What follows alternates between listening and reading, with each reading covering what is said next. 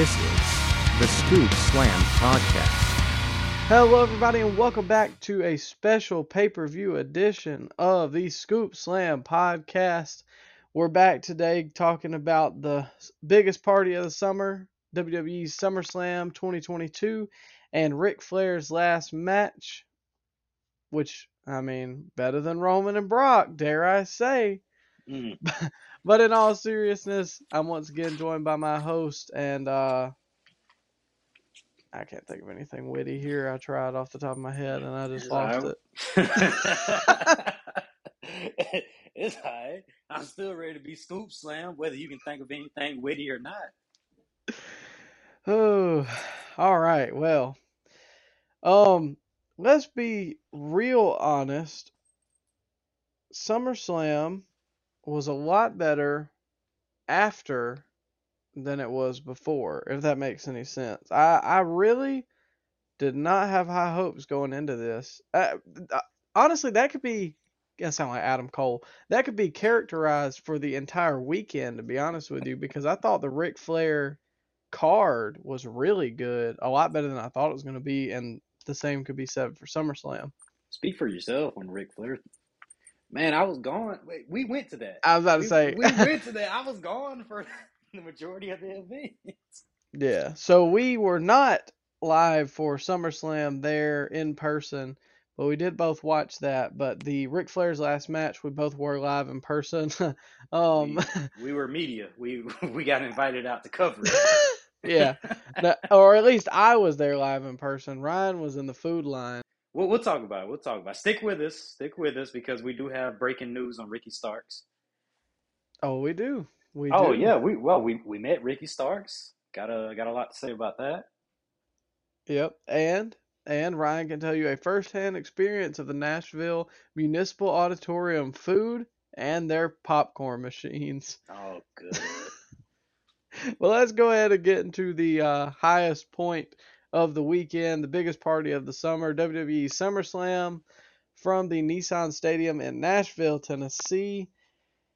And it was it was a solid show. Thought it started off good. The middle was okay, and then the main event was probably the best Brock and Roman match I've seen. it was a it was probably it was probably the best brawl, like chaotic brawl I've seen from a main event standpoint in a while. Like, can you think of anything else that had that much chaotic feel? Um, probably that barbed wire everywhere match. That had a chaotic feel. Come on, man. Oh, it was chaotic, not in a good way. It was chaotic. well, other than that, Nah, um, in all seriousness, no, not that I can think of. Not off the top of my head. Yeah, it felt attitude era ish. Dare I say? Yeah, I there have been hints on these past few weeks shows, and I'm hoping that it is a trend. I'm not just speaking for WWE, I'm speaking for AEW as well here, where things have kind of felt a little more attitude era esque. Now, obviously, we're so so far away. There's no Rock in Austin in either company, Nope. but there are things that are turning for the better in both companies, and there's still some things going for worse. Mm. But we'll open with the first match was um, the challenger Becky Lynch, Big Time Bex versus the EST, the champion, the Raw Women's Champion Bianca Belair. This was a solid match. I really enjoyed it. Um, from what I saw, I'm not gonna lie, I was not hundred percent paying attention to it. I'm sorry, hate on me, whatever. At the Whoa, time of- what? at the time of it being live, I had some things going on, but it was it was in the background and I was tuning in. Um, I did catch the very end sequence where she did the oh, what's it called? KOD, Move? No, not well. The move before the KOD. I think she Spanish was on the Fly. Spanish Fly. She was on middle rope. Middle rope. Yep, and then she did that into the KOD. Um, from what I saw, this was a really good match. Big talking point about it is probably the aftermath. However, the match was solid.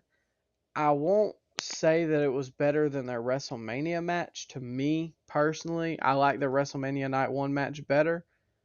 But it was still a good match. I thought it was a good way to open up the show.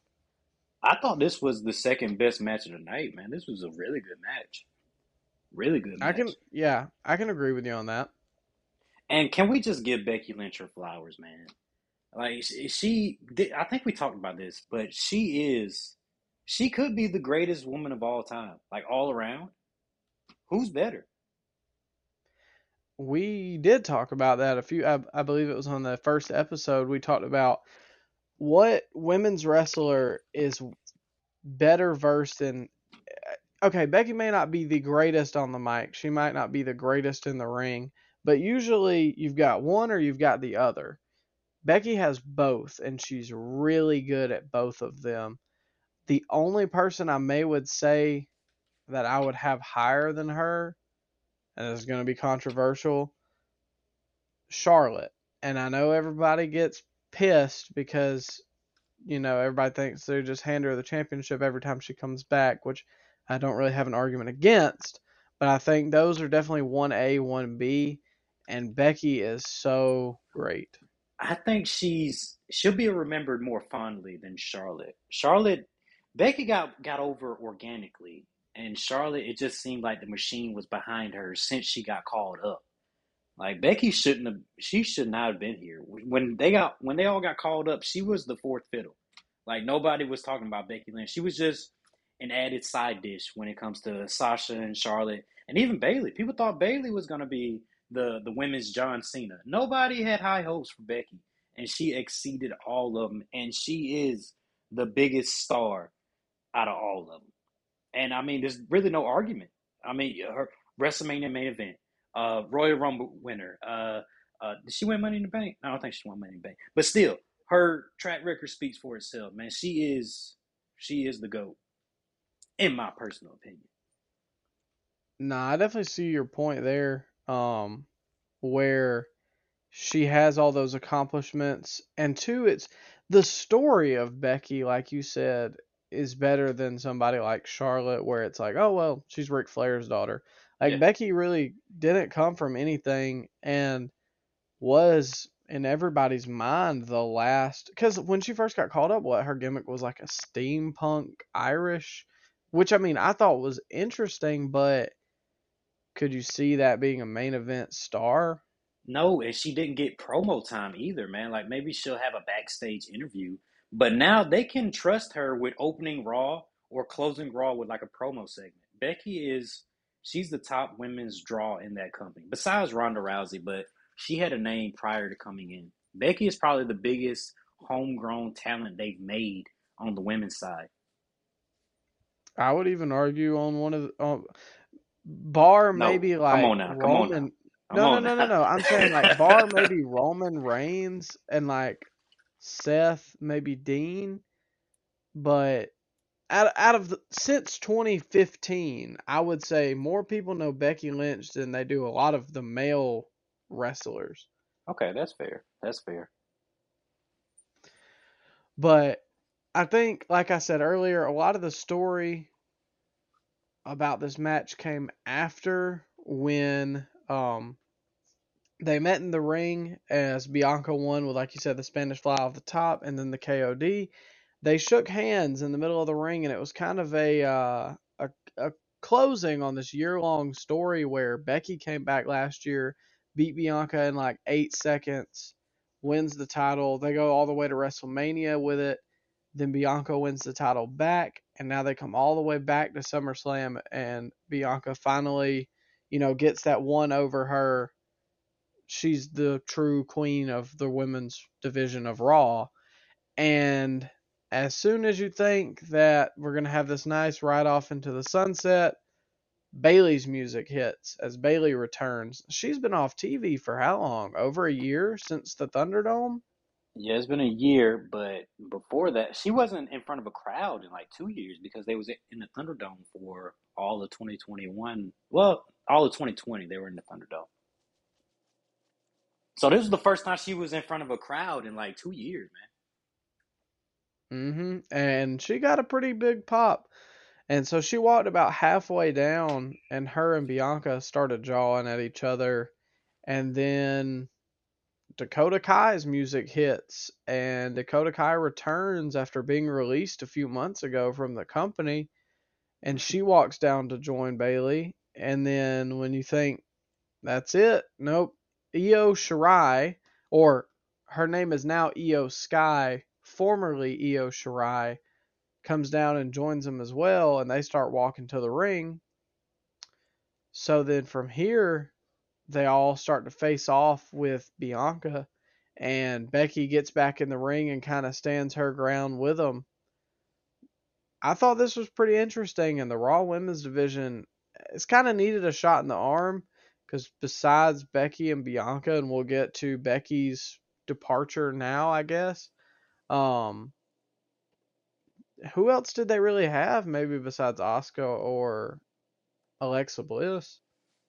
Hmm. Rhea, but Rhea's been hurt. Yeah, well, yeah. No, she's been beating the, she's been beating up Dominik the last two weeks. She can't be that hurt. and Rey. Yeah, and Rey too. So, did you think? Are Are you excited to see where they go with this trio? Can you like? okay, so Dakota Kai is the first one to get called back on the new regime. I would have never guessed that.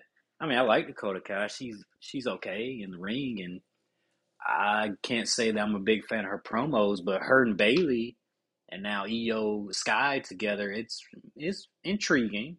I'll give it a shot. Um, Bayley is she was good before she left, so um, yeah, like you said, it's uh, it's needed a shot in the arm for a while, and I love that we're moving on from storylines. Thank God, it doesn't seem like we're having rematches upon rematches every single every single week now we have something different to look forward to after SummerSlam, which is a positive. Yeah, I feel the same way with the the closing of the book really felt it felt different here even with like and we'll get on to some of these later matches but this match um the Usos match the Brock and Roman match all of those felt like uh, a chapter was being closed and we're going to move on to something else. And that's how it should be for these big pay per views, especially. You know, maybe your Extreme Rules is a crossover, even maybe for the bigger pay per views, a Survivor Series or a Royal Rumble. I can see. I don't love it every single time. But SummerSlam and WrestleMania needs to be your be all end all for closing up those chapters of that character or, or that wrestler's career of that storyline. And uh, the the fact they told a year long storyline, that's pretty impressive. Like they don't get enough credit for the long term storytelling like they used to. But the Becky and Bianca one year arc, it was pretty good, man. I enjoyed the feud. Bianca's a made lady now though. She is the top of the division. She has surpassed Rhea when it comes to the top young stars. I think Bianca is number one, Rhea number two, and then I, I guess you gotta put. Do we have to put Liv at number three? Mm. We get somebody else in there. We get somebody else. We'll get we'll, we'll get, get, to that one. um, we'll move on. Overall, I thought this was a good match. I do agree with you. I think Bianca is the next up um, and she's grown on me these past few months. I didn't love her the first time I saw her. I still don't love the CGI lip whip thing. Oh it's man, just, come on, man. you're you're nitpicking now. You're nitpicking. I don't love any of the CGI to be honest with you, but overall, Bianca's grown a lot on me. Um, her in-ring ability is up there with the best of them in WWE or AEW right now. So um, I look forward to where they're going to go with this. But we'll look forward into the next match. It was Logan Paul versus The Miz with Ciampa wow. in his corner. Wow. This Logan Paul, man. See the greatest yeah. celebrity in ring wrestler of all time? I'm trying to think of who even his competition is besides maybe Bad Bunny. Lawrence Taylor, he may main evented WrestleMania. Oh yeah, but uh, that one's not highly remembered. uh, Snooki. Oh God. Um. Yeah. You know. now, now that you mention it, yeah, think he might be. This was a really good match that I enjoyed, and that's saying something because I can't stand the Paul brothers. Mainly Jake, but with Logan doing this, he's kind of grown on me a little bit. Uh, just the crap he was able to do. I think he did a sunset flip, and I was just like, it, he looks like he's been doing this forever. And natural. yeah. And the Miz, I'm sure, carried him through some of that. We we do need to give Miz credit here too. But overall, uh, I mean, you what more could you want besides maybe him to be here weekly? But still, I mean, he's he he's surprising a lot of people. I think he's growing on a lot of people too, man. I'm one of them. Yeah, I mean, I know people wanted him to be a heel when he came in, but this guy is good, man. He gets it. He he he understands it, and he was he was born for this. Um, I did go over go over to my dad's house to watch this event, and his observation on the the Paul match was he he because I, I don't think he's a fan of any of the Paul boys, uh, but he even won my dad over, man, a forty nine year old man. Easy for me to say. he he won him over, and that's not his demographic, man. But still, like I think Logan Paul, he, he's good, man. He's good. He I I'm dare say um they should put the title on him next uh next spring. I don't know, man. I don't know. Going into WrestleMania, what, the United States title, you can't see him having a real reign. I need him to be weekly first for my personal taste. A U.S. title reign. You saying he can't have a U.S. title run? No, nah, I put the 24 7 title on him. No, come on. He's better than that, man.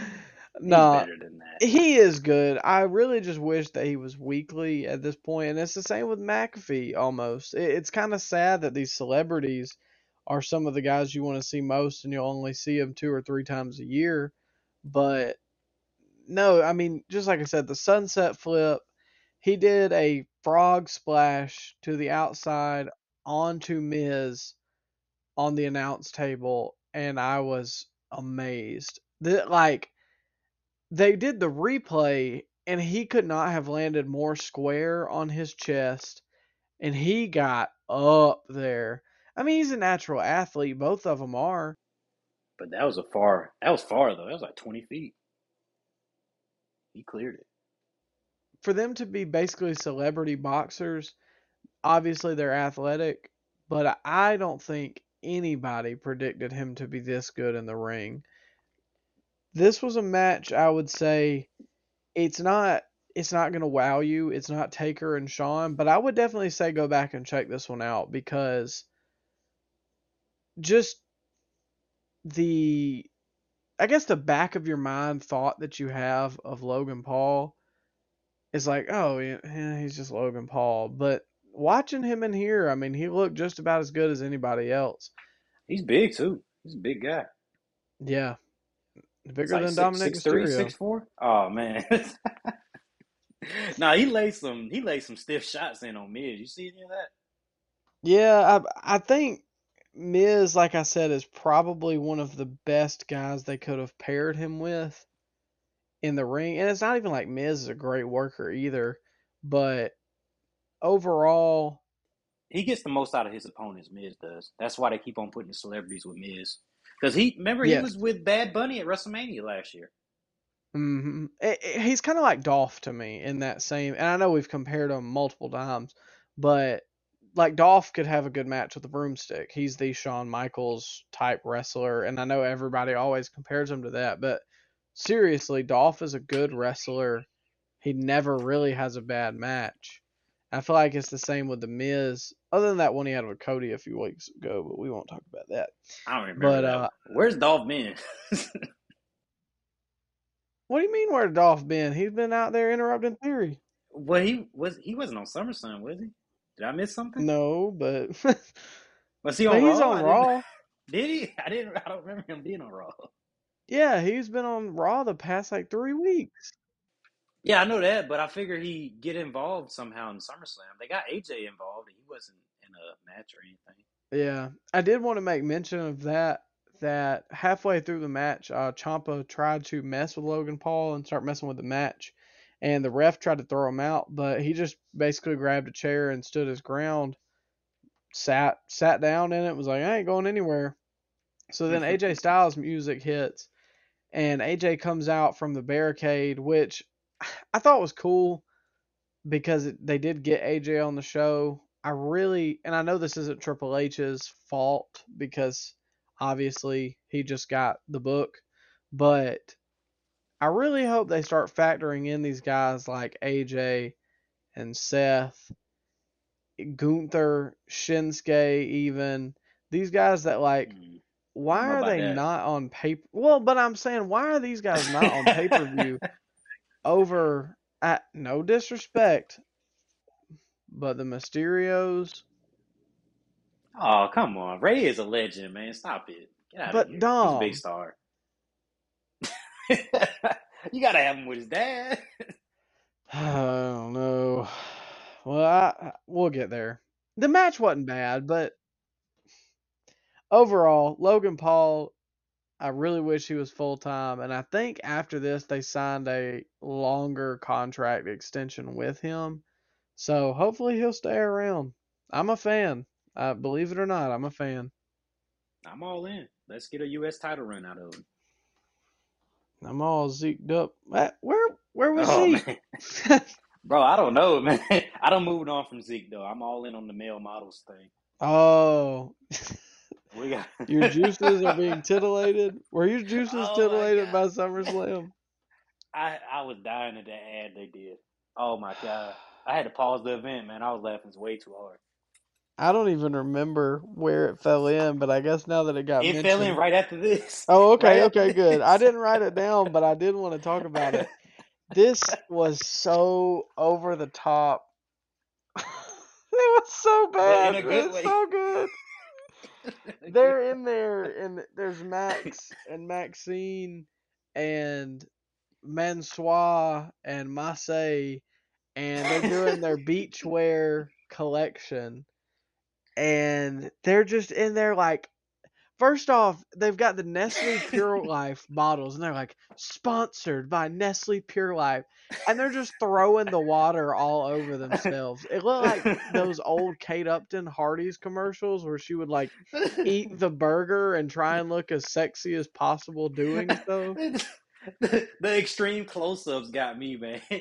Yes. They didn't even drink water. No, they were just throwing it all over themselves.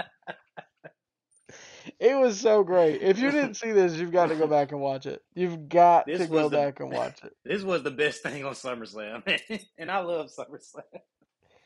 It it was so bad, but it's so good. I just I can't even I can't do it justice. Sitting here talking about it is not doing it justice.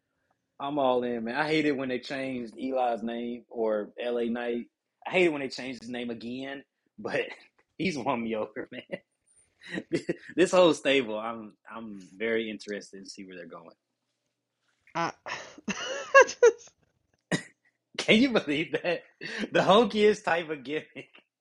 And we're interested in seeing where it's going. I, I genuinely like. I don't even know how they'll do as a tag team or anything like that. But the segments themselves, and, I honestly thought Triple H was just gonna kill it off, but I think he went like full throttle into it. I guess we'll have to see on SmackDown where they keep going with it. But no, this was hilarious. We'll move to uh, a little bit more seriousness, but I was not as high on this as I am the Maximum Male Models. We had Challenger, Mr. Money in the Bank, Theory versus Mm. champion Bobby Lashley. And we started hot in this one. Uh, Theory started attacking Bobby with the briefcase before the match even started. I do want to say this Bobby is a star. The pedestal thing in the stadium with the fireworks and all the people, that was great. And They were they were hot for Bobby. yes, and I'm really glad.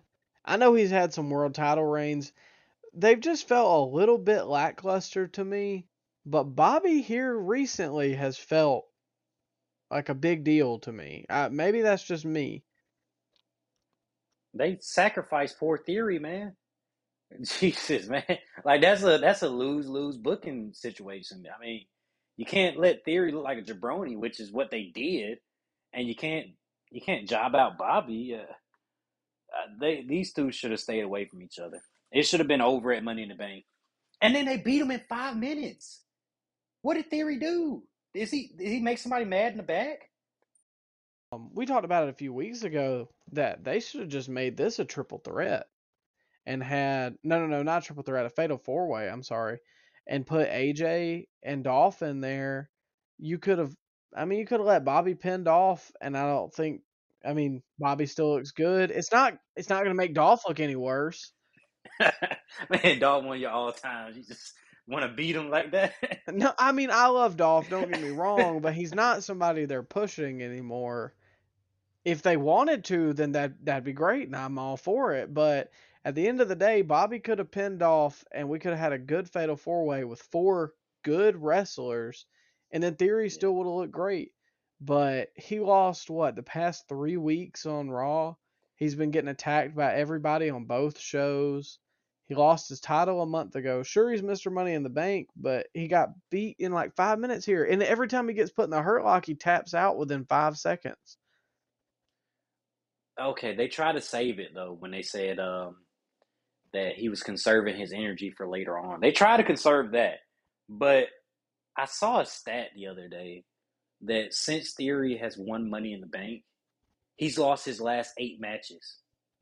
Now I can understand, you know, losing one or two here and there, but my man can't can't buy a win since he became Mr. Money in the Bank, and then it's getting beat down by the whole roster week in and week out, babyface or heel. They're beating up Theory.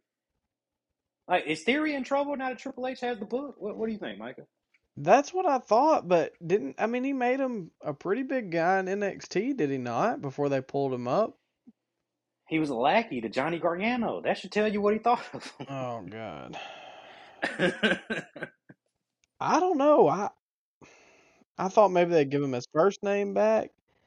I mean, he's good. He's got a good look. He he's everything Sammy Guevara should have been. Yeah, And he's like six inches taller than Guevara.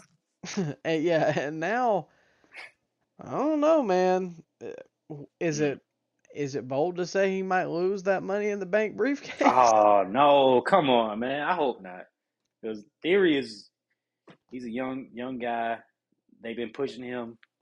Just giving up on him midway through the push makes no sense. Yeah, and the thing is too, people hate him and they want to hate him. It's not like a, oh, we we boo Roman, but I like Roman. Like, nah, people genuinely just do not like Austin Theory, And The whole the whole roster hates him too. I guess he's got heat with everybody just in life. Um, and I don't know, man. Maybe he was.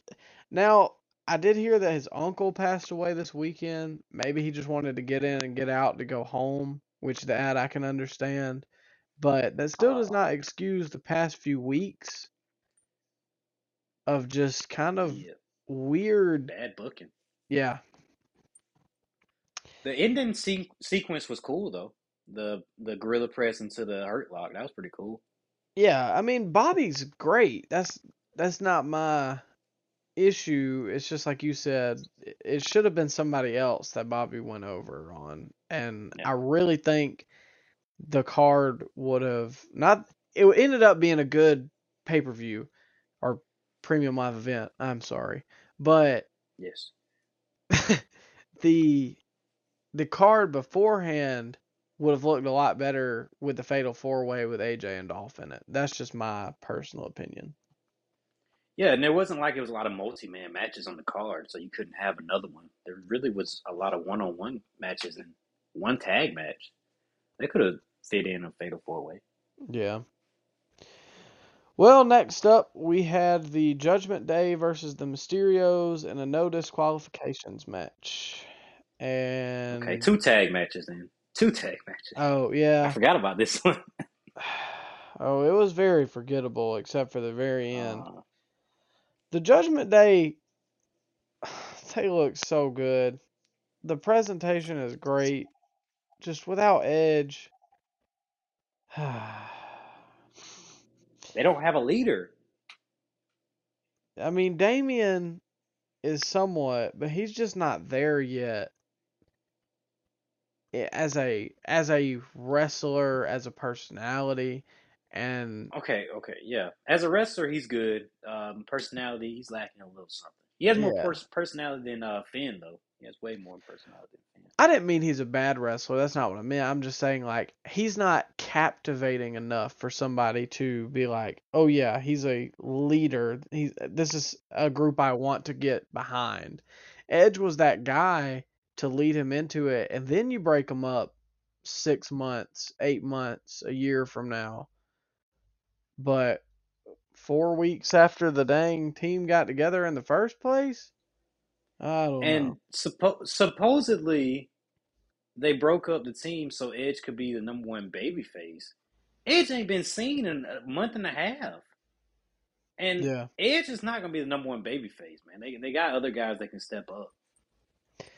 And and let's be honest here too. Edge has never been Edge's best work is not as a babyface. Edge has always been a better heel. Yeah, they left a lot of money on the table with the Judgment Day stuff. Uh, it's questionable, and I mean, I think it's beyond repair now. Oh, I'm not giving up on it yet. Mm, Uh, yeah, I'm lost on it, and Come I'm on. hoping Triple H can figure it out. What what about what what what, what about Rhea beating up Dominik at random points in the show? That's pretty funny. I like Rhea. That's not the issue. It's the other two. Just get Balor out of there. I don't know, man. Where do you even put Balor at this point, though? Well, hold on. Let, okay, let's AEW? get to the. Oh man, let's get to the actual match. Uh, the match Okay. was not bad. I just really was not interested in it. It, it wasn't even that it was predictable. The outcome, just the the fact that Edge was coming back was predictable. Everybody knew it was going to Yeah. happen, and I mean that's what I wrote. I said this was an all right match. It was just a segue to Edge's return. That's all I would. That's all I could see it as. And sure enough, halfway down, Edge came out and cleaned house, and Finn got set up for the 619. Rey Mysterio hit it, and they picked up the win. Uh, something that did bother me was the fact that they were tagging in and out in a no disqualification match. Like, who's going to tell you no? You know what bothered me? The fact that they teased me with the Brood entrance, and then Edge comes out with some generic song that has nothing to do with the Brood entrance. That bothered me. And Rey missing the West Coast pop kind of kind of sucked too. I don't know if it was Dom's fault because he held the rope, but did you see when Rey tripped over the top rope doing his finish? Yeah, but I didn't want to mention it. That kind of bothered. Oh man, I miss look. And then we just seen this match last week. Yeah. We just seen it. That's why alright. uh, I'm hoping, like I said earlier, with with Triple H taking things that this will just kind of fade into nothingness, and they can get on to Edge squashing Damian or whatever, and then we can move on and let Rhea be her own thing, Damian and Finn be their own thing. Not together. I'm saying like all of them just need to split, and the Judgment Day can be listed as what could have been because with no edge, this just is not good. It's not gonna be good. I can can Damian keep the the um, Judgment Day entrance? Because I like that. I like Yeah. that song. That that I'm fine with. Well, we'll move on to something actually interesting. Uh, Pat McAfee versus Happy Corbin. and uh, they were with the antics from the jump. Uh, Corbin came out and then they just cut his music off completely and a light shines up to a choir in like the highest part of the stadium and they're just chanting bum a corbin and then pat mcafee's music hit and weren't they chanting that to mcafee's music Uh, I think they were chanting what McAfee says, not or like they were going, oh, oh, oh, oh. It was like a knockoff of the the um White Stripe song, you know, the Seven Nation oh Army. okay yes yeah yeah Yeah, because he used to he came he used to come out to that, but I guess they didn't want to pay the the uh, royalty fees anymore, oh man so they just gave him his own sure knockoff version. oh man, they can afford that. That's a good song. I like that. I kind I was kind of disappointed he didn't come out to it, honestly. Well, all in all, this was a solid match. There were some times that it it dissolved down a little bit, but um he had a swanton to the outside that Corbin didn't catch all of him. And his head hit the yeah, his head hit the the the concrete really hard, man. And then he saved himself. He saved himself on the swanton. like there's a lot of balance, but it felt like a fight though, Yes, and it I'll, like I'll give you that. It felt like a struggle. They laid some stuff in. You can tell they're friends. Yeah, and I like McAfee a lot. I do not like Baron Corbin, but McAfee's good enough to keep me interested in this. And this feud has been pretty good. I liked Yeah. the attacks they've been doing and stuff like that. They um, had a ref bump towards the end in which McAfee got some payback for uh, the night before on SmackDown where he had nut shotted uh, McAfee when he acted like he wasn't going to attack him. So then McAfee kicks him square in the cods. And keep in mind, McAfee was an NFL punter. So, um, and then he landed a sunset flip, one, two, three. Uh, this match, you know, it wasn't match of the night or anything like that, but it was fun. McAfee's not as good. He's not as good as Logan Paul in the ring, but I think his personality and his promos are better than Logan Paul in in the WWE world at least. His his crowd connection is next level. Like the crowd was on their feet for half the match, and McAfee didn't have to bust out no special moves. In fact, he messed up his la- the code red he was trying to do. I think that was a code red. It wasn't. It wasn't a sunset flip. He just kind of botched that code red. And Michael Cole, Michael Cole, man, he probably had the best call of his career in this match. Like he was into it. You could tell that nobody was feeding him lines. That was legitimate. I was gonna make mention of that as well because even Twitter was raving, and they're normally dogging Michael Cole. Like he's gotten worst TV announcer for how many years now? But, man, lot. it's been a lot. People were all over him, just heaping praise. I think even Corey said something to him like, "You were better when somebody was telling you what to say," and he was like, "Well, I don't have to anymore," or something like that. yeah, he was good, man. He was good. Uh, give him it. Give him his flowers. This was a fun middle card match. Oh yeah, yeah, definitely, definitely a good match. What did your dad think about the Pat McAfee match? My dad was all in on McAfee, man. He um like uh McAfee. I don't think I think he hates Corbin like with a passion, but McAfee he was yeah he was rooting hard for McAfee in this match. Um, McAfee he's a master at um at turning the crowd, man. Okay, I just wanted to kind of get that casual fan. Oh, okay, okay. Oh, well, let me run down then the Judgment Day segment. Uh, he hated the name Judgment Day, which you know I think's alright, man. Um, he thought um he thought that um Theory's head didn't match his body. Um, uh, he hates the way it's filmed now with all the jump cuts. Like it was visual, it, it was bothering him. He made mention of that multiple times throughout the night, and I guess because I'm used to it, I don't know. It doesn't really bother me as much. And uh, he liked the Pat match, but you know he did point out the times where he messed up, like the leap to the top rope, and uh, when he bonked his head on the concrete, and the botched finish. But other than that, you know, he was all in on the McAfee match. Yeah, I I do agree with your dad about the camera cuts. I think everybody does, like universally. When I was getting back into Raw and SmackDown we were starting this podcast, it was extremely noticeable. Now that, it, like you said, now that I watch it weekly, I kind of don't pick up on it as much, but there are times. When somebody points it out, when somebody points it out, that's when I start to notice it like a lot. Like it's, it's literally every move they jump cameras, camera angles.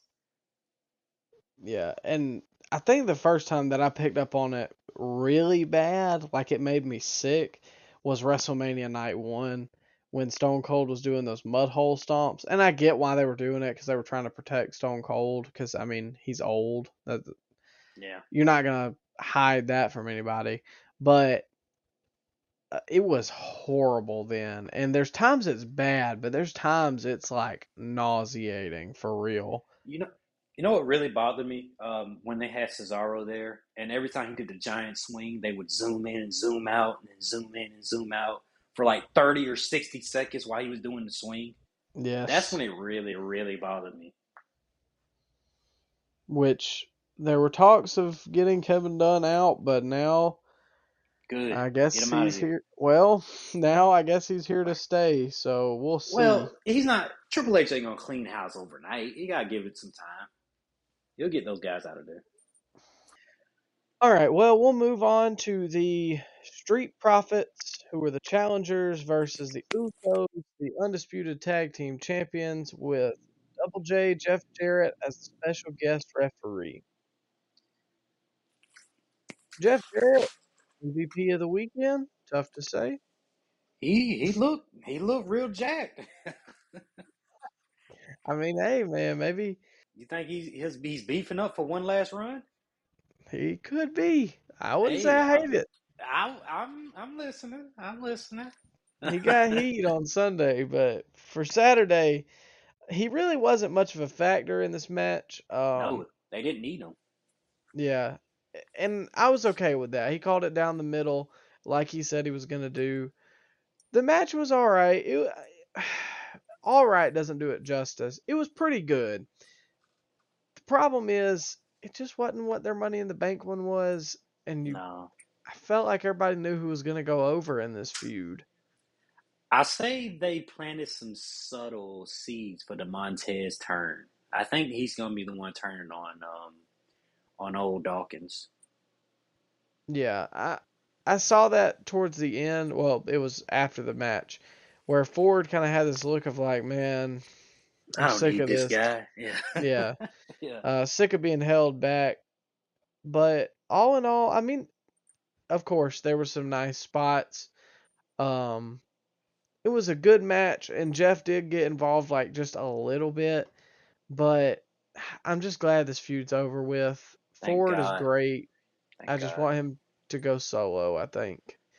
This is where this is where the show kind of like went downhill for a little bit, but they came back up. They came back up, but it did, you know, it took a little downturn for a little while.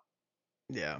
Uh, I mean, I don't really know what else to say. I feel bad because I feel like I haven't done some of these matches justice, but If you had to skip one match of the night, this one or the next one we're gonna Or the next about, one. yes, you could skip and you wouldn't miss much. and I'm sorry if I don't remember or if I'm not explaining some of these thoroughly enough. Uh, we drove 10 hours all in the same day to Nashville and back, and then went to work the next day. So it, things are just a little hectic, but um, I'm trying to hit this best I can. It was all right match. Usos go over. Yeah. Next up, uh, the one I would say was probably the worst match of the night and the most skippable. Challenger Ronda Rousey versus champion SmackDown Women's Champion Liv Morgan. Oh boy. Can we be done with Liv? Can can Can- is, is Can we be done with Ronda? Oh well, hold up. Ronda still has some name value. Liv Morgan, get her out of here, man. Her stuff looks sloppy all match. She cried. She gives the same old story that all the girls give. But oh, was my childhood dream to be in this spot. Of course, it's everybody on the roster's childhood dream to be in that spot. You're not special. I man, the only reason she's in that spot is because somebody in the backstage area. I don't. I mean, I'm not gonna point fingers or anything. I'm just it's speculation. This is innuendo. This is conjecture.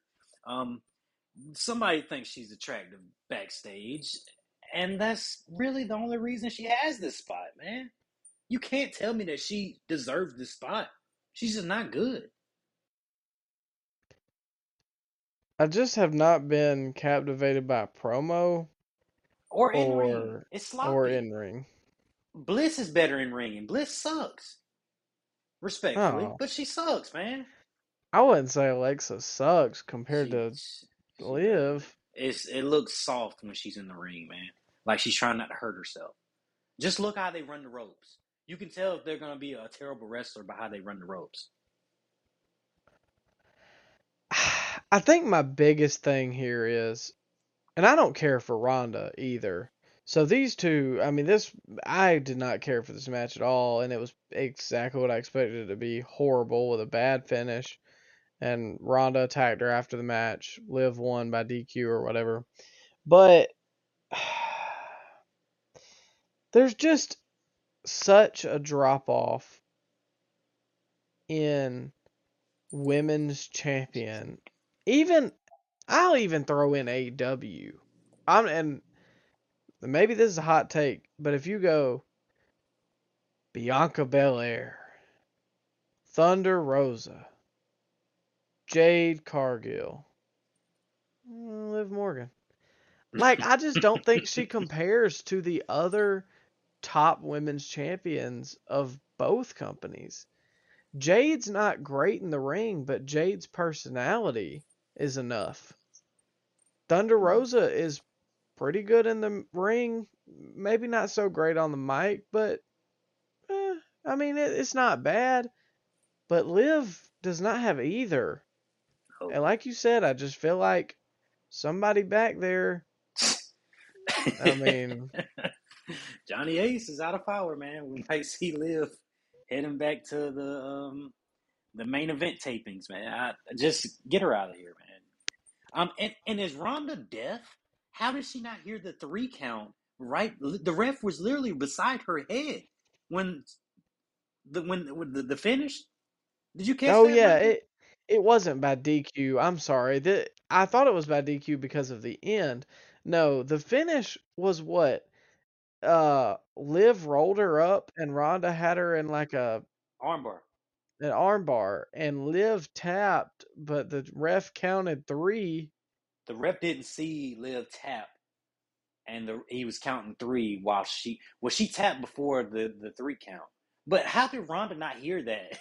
Yeah, you Like, would feel it. You would literally Yeah. feel boom, boom. Like how did she not hear that? But whatever, man. the Terrible finish. um, finish. it wasn't horrible to me. I, I mean, I like the concept. I just don't think the execution was great. I think the aftermath is the bigger story. Yeah, she, I, what, she basically fully leaned into her heel turn, and then she just held on to the armbar and held on to the armbar and kept holding on to the armbar. Yeah, that's pretty much it. Yeah, she beat she beat the holy bejesus out of Liv, and uh, and the ref. and the ref. Yo, she did beat the ref up too. He deserved So- it. He was a terrible ref. So now, uh, um, here we are. Uh, Ronda suspended indefinitely, kayfabe, and Liv Morgan leads a SmackDown Women's division that has Mm. nobody. Well, well, oh, but positive note: Becky, babyface, Ronda, heel. Are we finally gonna get that matchup that we got blue balled for four years ago? I mean, if if anybody's gonna get a good match out of Ronda, it'd be Becky. in Los Angeles. That's the biggest money match you can do as far as the big names go on the women's side that they haven't do you- done. But do you want to see it? Well, well, at the time when Becky got real hot as the man, that's what everybody wanted to see as the main event of WrestleMania. So uh, you could heat up that that feud again. You could heat up that story. I mean, I'm sure you could. That's not what I mean, or that's not what I'm trying to say. I just feel like me personally, and maybe maybe I'm higher on Charlotte than the average Joe, but I'd rather see Be- Becky and Charlotte. No, no, man, we've done that millions of times. No, no. But that's your two best workers. Oh, it doesn't matter. We've seen it. We've seen it. You were just complaining about Roman and Brock. We've seen it to death. But now you want to bring back Becky and Charlotte? We've literally seen that on pay per view, on Raw, on SmackDown. Hey man, No. y'all might have saw it, but I hadn't. I ain't been Oh, watching the no. past five years. Look, okay, the main gripe with Ronda is she's been miscast as a baby face. She's a heel now. Let's see what she can do. She was really good as a heel before she left that uh, first time. But it's not even that. It's that stupid like face she comes out with. That like, ooh, I, game mad face. at you. Yeah, the game Yeah. face, man. Put does she wear? Does she wrestle with a mouthpiece in? Uh, no, She needs to. she used to. She used to. I don't think she, She needs to because it would let her animate her face less stupidly. You know, my dad pointed out the same thing about her face, but he, he still can't stand her for her actions. Like after she got beat up all the times in UFC. And he's valid for that. Your dad's valid for that. She's a sore loser. He does not want to see Ronda Rousey.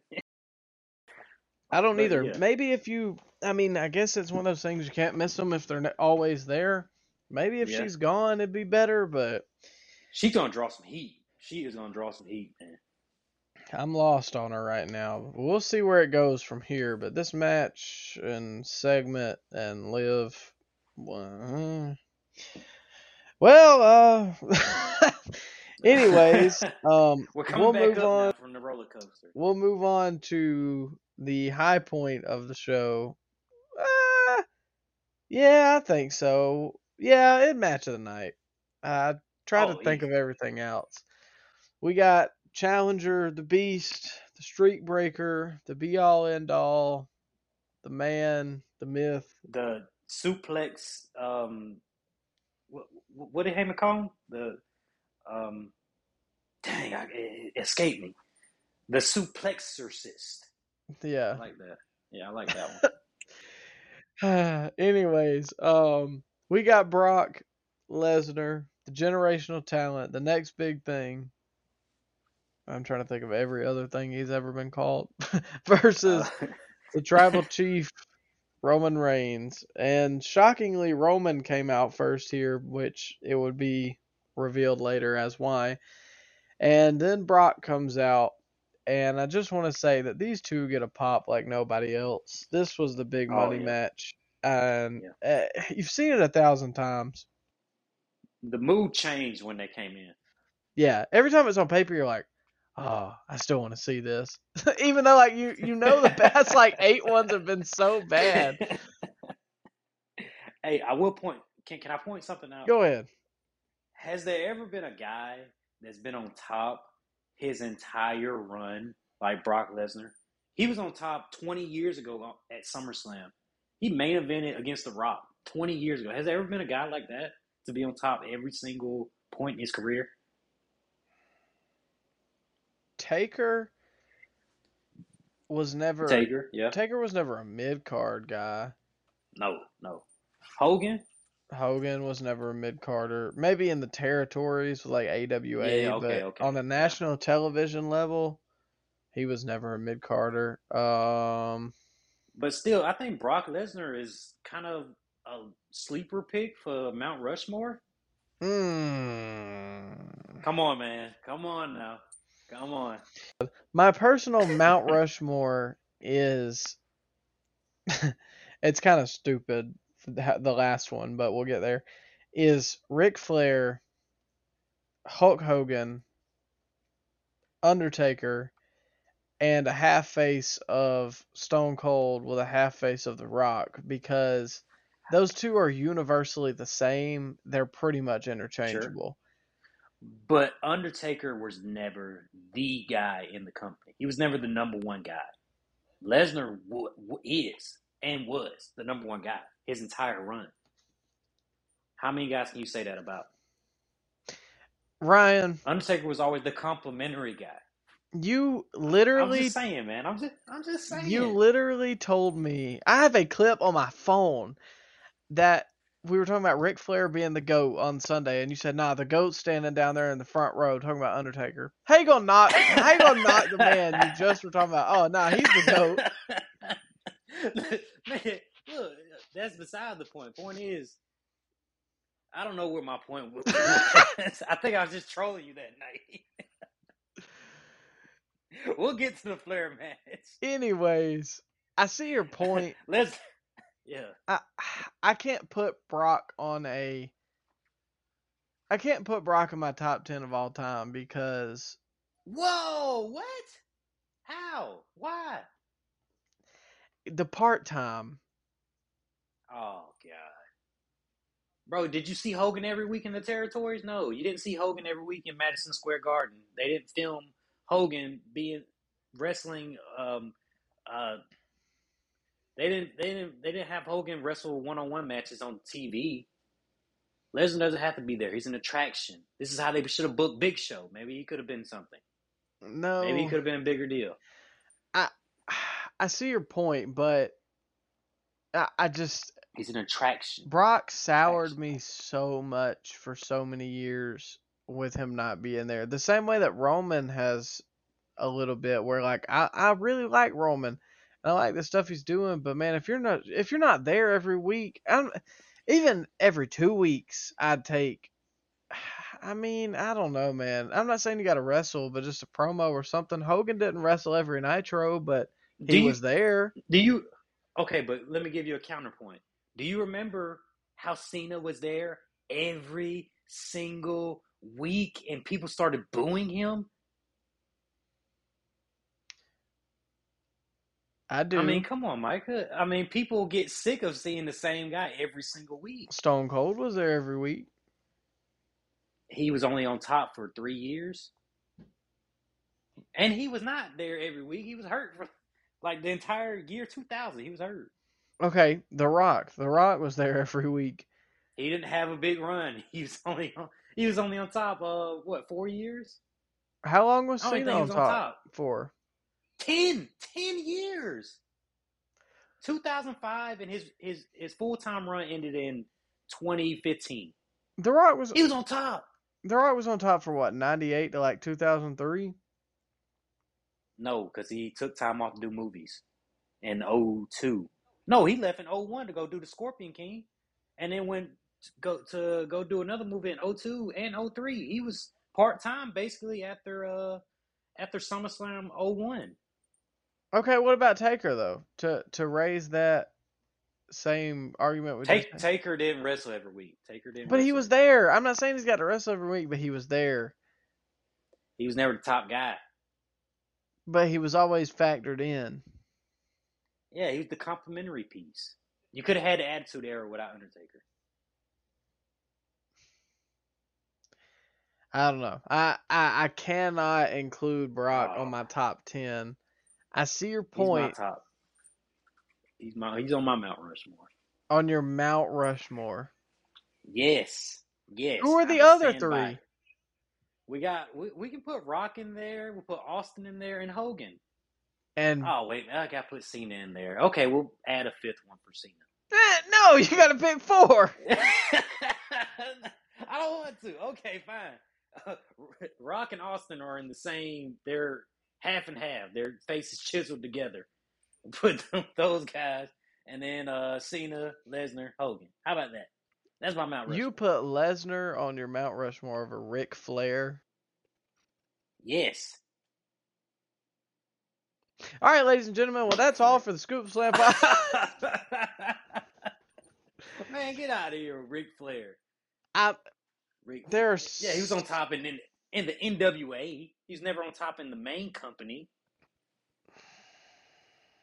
He was the WWF champion. What was it for? A token run at the end, and then he left a year later. He was WCW World Heavyweight Champion multiple times over. He's got the most World Championship reigns ever. That doesn't make him great. He lost the title the most times too, and he lost it the most times too, didn't he? Yeah, he won it, but he still lost it the most times. That doesn't impress me. When you got so many championship reigns, oh, I got you're a 15 time world champion. Okay, well you lost the title 15 times. Is is saying, that is man, that right? just- Is that right, LeBron fan? Uh, whoa, whoa, whoa, whoa. We're not gonna don't don't get me started on that, man. I'm just saying that's the same argument. Sure, LeBron went ten times, but he lost six of them. he also has four rings. His player has Yes, four. sixteen. That's beside the point. There's so many. Look. Shawn, Taker, Cena. Shawn, no, no, Shawn. He was never when he was on top. The business was down. Bret. Same argument. Business was down when they were, those guys were on top. Punk, Jericho, Eddie. Nope. Nope, nope. They were never the marquee guys, man. They were never marquee. You know it. The number one guy in the company was never CM Punk. Was never Chris Jericho. The number one guy Those in the guys company. were complimentary. CM Punk was number no, one it was guy. still Cena. It was still No. Cena. Stop it. It was still Cena. Bro, Cena was was main event every pay per view. What do you mean? He main evented with John Laurinaitis during Punk's height of his his uh, popularity. That's Get out of that's here. because the Stop company did not want to get behind. CM Punk. Oh, okay. That's what it was. It wasn't Cena out selling, them in merch. Wasn't that? Punk outsold him in merch because Punk got Maybe for a brief time. no because Punk got pissed when they turned him heel because he was like, okay, well if you're gonna turn me heel, then what about my merch sales? And they're like, oh no, we're gonna do it because Rock's coming back. Anyways, we're getting off on a tangent. I will All right, Lesnar. I will never Lesnar take your word for that in my life. I'm just saying, man. But Lesnar comes out and Lesnar hops on a tractor and he drives it down to the ring. and man, the crowd went nuts for the tractor. It was so stupid, but it was so great. I loved it. And I'm not going to lie. For a brief moment in time, when this match first started, I thought Brock might win. he was dominating um the first like ten minutes. Yes, it was. I mean, he beat the dog piss out of Roman for a long time. Uh, It was getting a little boring for a little while, but it picked up. It definitely picked up. It got wild. and my wife, who I would say is probably in the same category as your dad in terms of like the casual fan, was saying that like, hold on, I'll say when she said this specifically. Um, they started out and they went over the barricade and brought outside on one of the uh, stands that they stand like the Titantron on for the stadium shows. And then they came back in and they had some tables and Brock put him through some tables and hit him with what like was it the table leg he started hitting him with? He man, he had a broken piece of the table, and then he put Roman through the broken piece and broke it again, and then he just started beating him with the other half of the table. Yeah, and started slamming him on like the stairs, all sorts of junk. It was a fight. So then they eventually come back in the ring, and at this point, this is when my wife started saying like,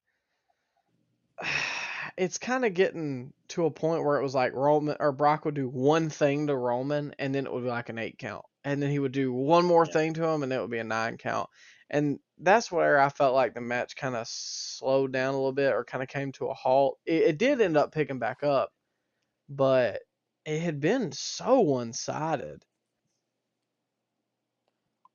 which is usually what Lesnar matches are. And then you know the guy gets his heat back in the end, and then Lesnar overcomes it. I mean, yeah, but I don't. I just, I guess I expected it to be more back and forth. And I'm not taking away from the match. The match was great because we're not even at the best stuff. Oh, it yeah, it was a great match. It was great. match. But I see your point where, at least from like a casual fan's eyes, maybe it got a little kind of lulled through. And when they brought the you know the tractor out, people were waiting on the tractor to be used too. So I think people were sitting on their hands. People were sitting on their hands until you know the tractor got involved. Well, Then, speaking of the tractor, um, Roman or Brock takes Roman outside and puts him in the. I'm, I'm sorry, I'm not well versed in my farm equipment. The uh, the The scoop crane part of the thing? Yeah, the, the the scoop crane. yeah the the scoop part of the tractor, and then Whoa, whoa, whoa, whoa! Hold up, whoa, whoa, whoa! Would you consider that a scoop slam? oh, Oh, was that two for the year now? that would be two for the year. You might be right. Yeah. Write that down. Write that down. I'm counting it. You know what? All right. So uh, he puts Roman in the scoop mechanism. What do they always say? Uh, medical scoop-like faci- structure. Yeah, scoop like structure, medical facility. Um, and he drives the tractor closer to the ring and dumps him out of it.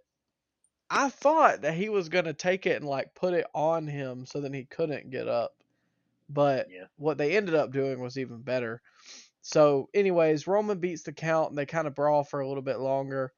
Well, Brock goes to the outside and gets in the tractor and puts the scoop under the ring and then just lifted the entire ring. Well, not the entire ring, the entire corner of the ring up. And Roman just fell out of the ring. He did a tumble, man. Roman sold that perfectly. Oh, he did. I I don't know. I kind of got a little worried for a minute. Can Can you imagine being in the front row for that? Like if that went wrong, bro, you you, you casualties all over the front row. I don't know. Like, say what you want to, but that's a very meticulous spot that has to be done right. And something I didn't think about till after the fact too. I would have been pissed to be in the front row on the side that the ring was lifted up.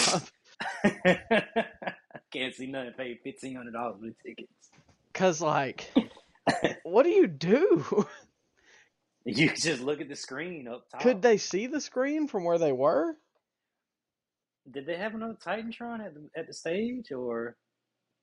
I don't remember. But yeah, I would have been. I would have been PO too. Um, it, it was the craziest thing I've ever seen. I've never seen the ring tipped over like that. Never. Yeah. I've been watching for a long time, man. That was the craziest thing. It kind of reminded me a little bit of the the like the Austin beer truck thing where he moved the ring. Yeah. It was very inventive, and I was not Chaotic. I was not predicting that to happen that uh the night of SummerSlam. Now, when he came out with the tractor, I thought something might happen, of course, because it's wrestling. If they bring something out, something's gonna happen. But You gotta use it. You Yeah, use it. Bring it but. I wasn't expecting that specific thing to happen when I was looking down the card before the show even started. So um, did did something give it away though when they didn't use the LED post? I thought about that, I- but I kind of felt like they got scapegoated by the fact that Triple H took over, and he could have just been like, "Oh well, I don't want the post here anymore." Yeah. But I mean, I think they should keep the post going anyways. But eh, neither here nor there. Yeah, it's a minor thing. Minor baby steps. Baby steps. But so after that, um, Brock, and he he was dying laughing too in the in the seat of the tractor when it happened.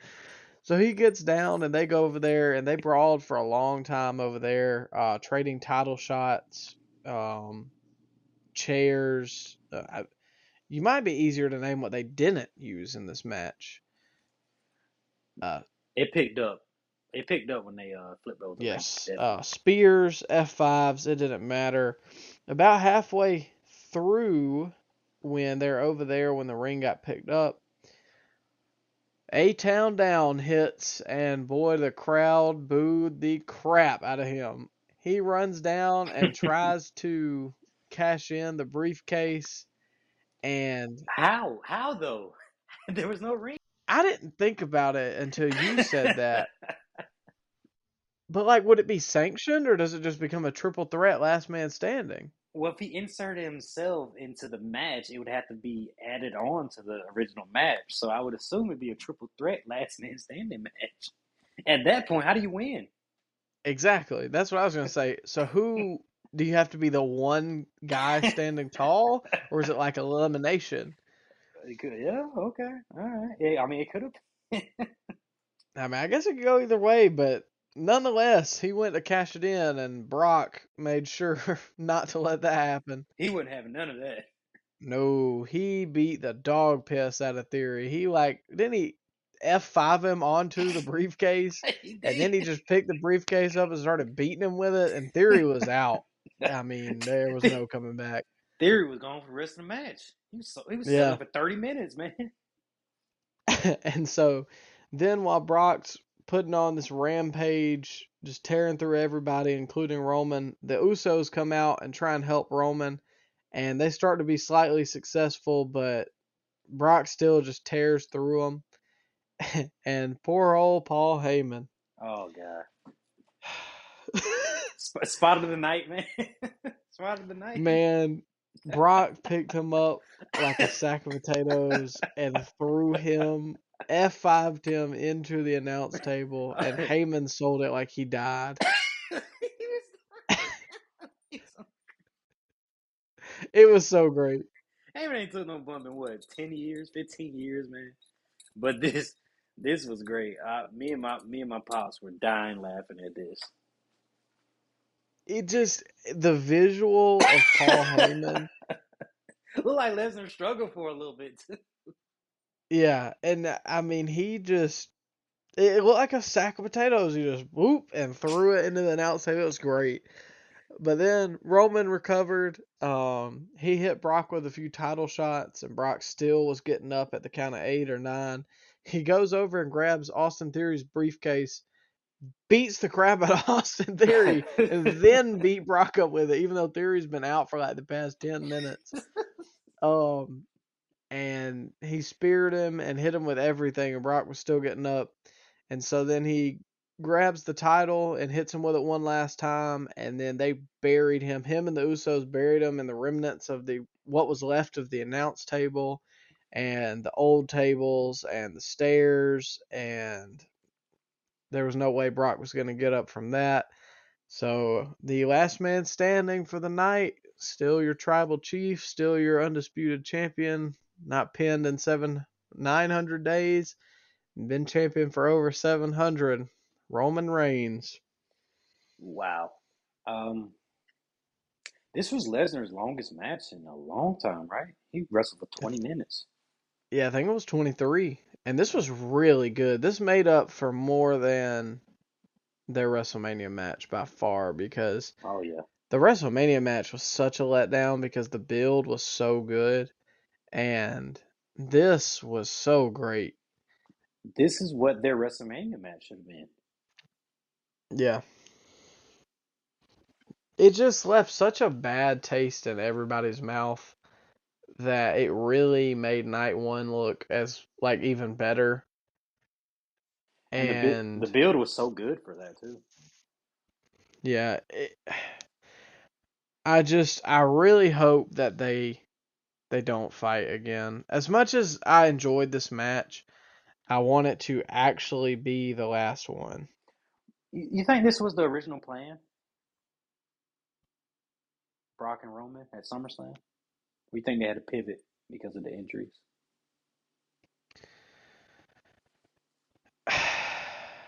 Maybe, I mean, I don't think so though. It wasn't a last man standing match. I mean, I know they had to, you know, cut it, go home early because of Brock's, or was it, no, it was Roman's arm that popped out.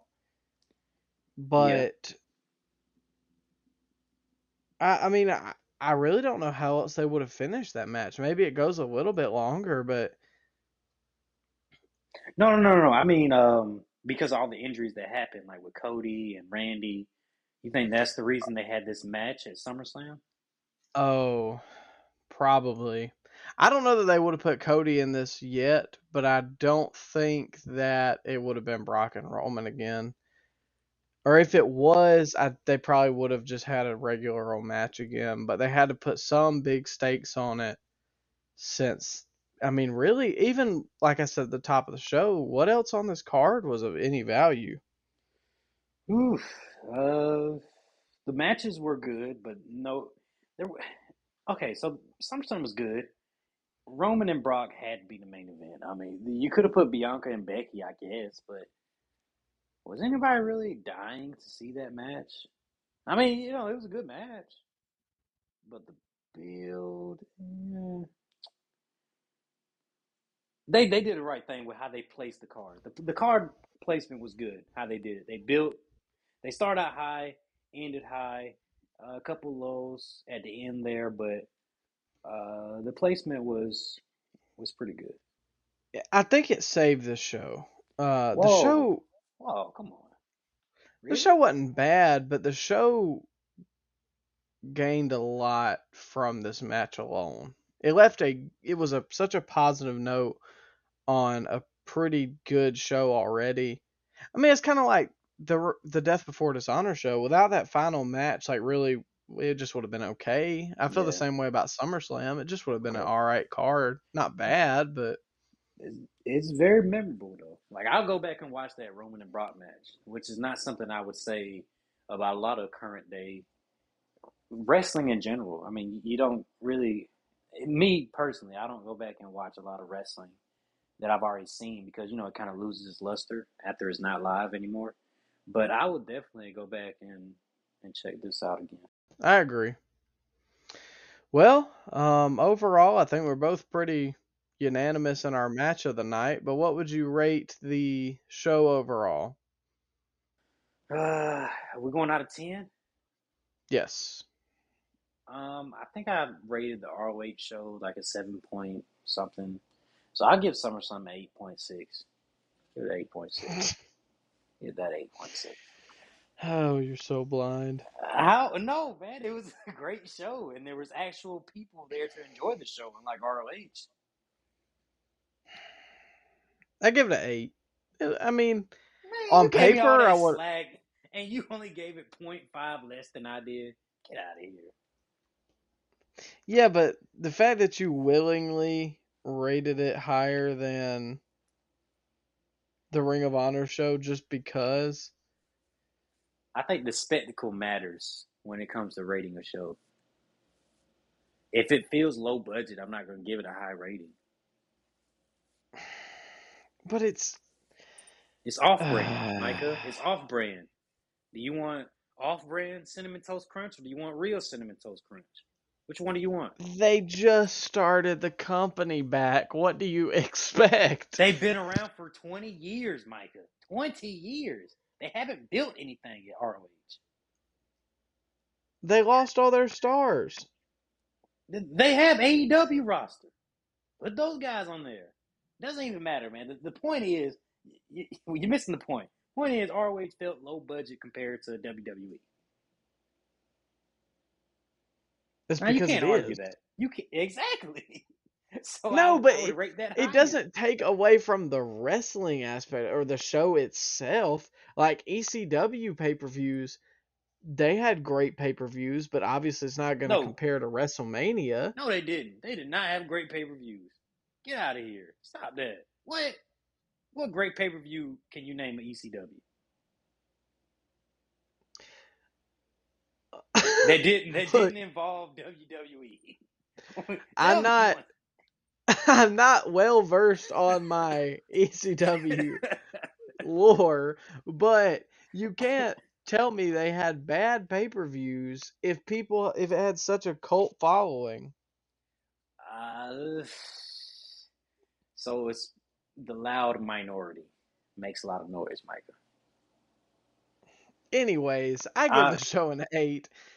It was good. It was a lot better than I thought it was gonna be, and overall, I enjoyed my time watching it, especially the main event.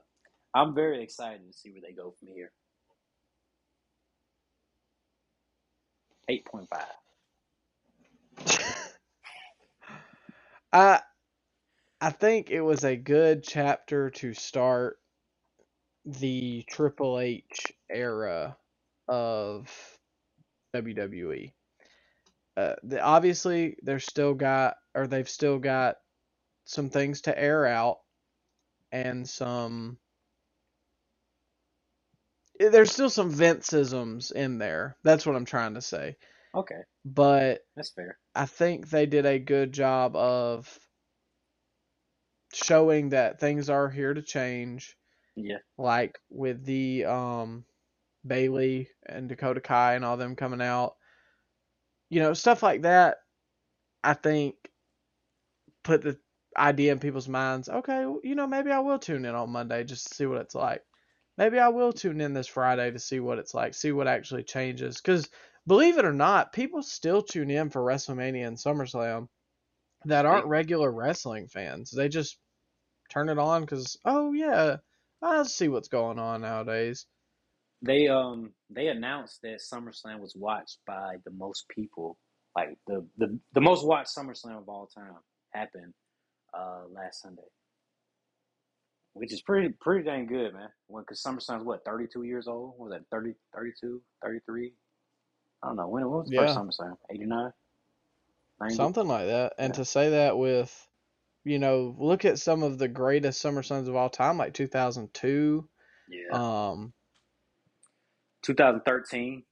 yeah, any of the late 90s SummerSlams Yeah.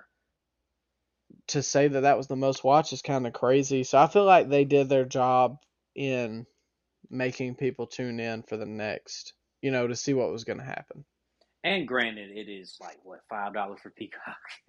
but still, Yeah, I I mean that is an aspect of it, but at least got to give them a little bit of benefit of the doubt. So I'm interested to see where Triple H takes this. We'll obviously be watching on Monday, but all right. Well, um, we'll move on to the Ric Flair last match card. I guess we'll just kind of fly down it because there really wasn't like a whole lot to talk about with most of them. bro, I can't add anything to have this card. I was literally in the concession stands for an hour, waiting on one batch of popcorn to pop for me. Like Michael, you're gonna have to carry this, man. No, you hold. Well, you go ahead. I'll let you get your rant out about a 1980s popcorn machine. They had one popcorn machine in the whole arena. This is a this is a big arena. Um, this is supposedly where all these famous artists have performed, and this is the music capital of the world. You think they have a decent popcorn machine or more than one? No, no, they have a popcorn machine. They was here for Flair's first match apparently, and it kept on burning the popcorn. I waited for over 45 minutes on one batch of popcorn, Micah, and I paid seven dollars for that popcorn. So I was not leaving that line until I got that popcorn. And then I missed the the, the, the, the only match I was looking forward to besides Flair's last match, the the the Fatu match with um who did he face? Josh Alexander. I wanted to see I wanted to see that match. No, no, you can't see that match. You're still waiting on your popcorn, and you've been waiting for almost 45 minutes for it. And then I missed the lucha match. I missed the fatal four way lucha match that was supposedly the match of the night. I'm really disappointed in that. But I mean, they were probably guys I never heard of. But still, um, the you know what happened, Micah? Kross he hoodooed me because I saw Kross come out with Scarlett, and I saw Davy Boy Smith come out. So I was like, this is a good match to go to the bathroom for. And then I didn't realize that I was gonna be waiting an hour to get some some popcorn, man. But all in all, the positive note of waiting in that line for an hour, I did get somebody to subscribe and like the Scoop Slam podcast. I got a kid to subscribe on um our Spotify page, so that was cool. Well, But- we're always looking to game fans, so I Yeah. I appreciate your uh service. I digress. Uh, what how would you think of the pay per view, Micah? I thought the undercard was pretty solid. I thought this was interesting because this was kind of a UFC esque card, I, or the way they structured it was in terms of, you know, they had small matches that, you know, was a very obvious undercard for a big match at the very end. And maybe this is a wrestling card of the future that we could be seeing. It take a UFC approach. Do you prefer that? I don't know if I prefer it because then you get people like I would say uh, I'm not a casual UFC fan. Like I I usually watch the fight nights and you know the prelims and the just I watch the prelims and the main cards and highlights and stuff like that. Whereas most people will just watch the main card, like they don't know people on the prelims. No. And I don't know everybody, that's not what I'm saying, but that's generally I would say a casual UFC fan is that way. But the way that the UFC has captivated a lot of people, I think is definitely interesting. Yeah. So maybe it's something wrestling. Those cards are long. This card was two hours. What? Two hours? Two and a half hours? Uh, I think three. Really? Was it three? Wow. Yeah, but we planned for like four. That's counting the pre-show, right? Yeah. But I think it's interesting. I don't know if it's a thing that AEW and WWE should do, but maybe you know Ring of Honor could look at it. Impact. AEW did do that originally with their early pay-per-views. They built it like a UFC card, but they pivoted from that and started doing the WWE approach. You know, putting something hot up up first, and then getting a cool down match right before the main event. Which you know, I, I guess I'm not opposed to the other one. It's just the the WWE method is, is the one that I, you know, grew up on. So Yeah, I I understand, but we'll run down the card real quick, and I'll comment on the ones that I feel like need to comment. Uh, for the first match, Ren Narita defeated Yuya, and I'm very sorry if I don't pronounce this correctly. Yuya Uemura. I'm very sorry if I didn't pronounce that correctly. But alright. these it was an okay match from two guys that are from the LA dojo. This went five and a half minutes. Second up, we had the Bunkhouse Battle Royale, and I missed some of this. No, we missed most of this. because that jabroni made us move. Yes, they tried to make us move to the other side to make it look full, and we went all the way around the arena, and then we missed like the whole thing. Like we saw Nick Gage come out, and then we got in at like the last minute when EFFY did the uh move EFFY with. was there. Yeah, he was the one that did that move off the top rope with Bully Ray. I didn't even notice. Oh, the uh, what's up spot?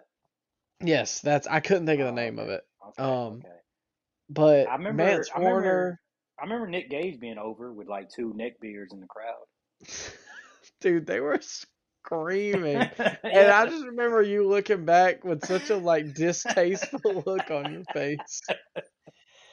but Mance Warner won the um, Bunkhouse Battle Royale, and he last eliminated Bully Ray. This went 11 minutes.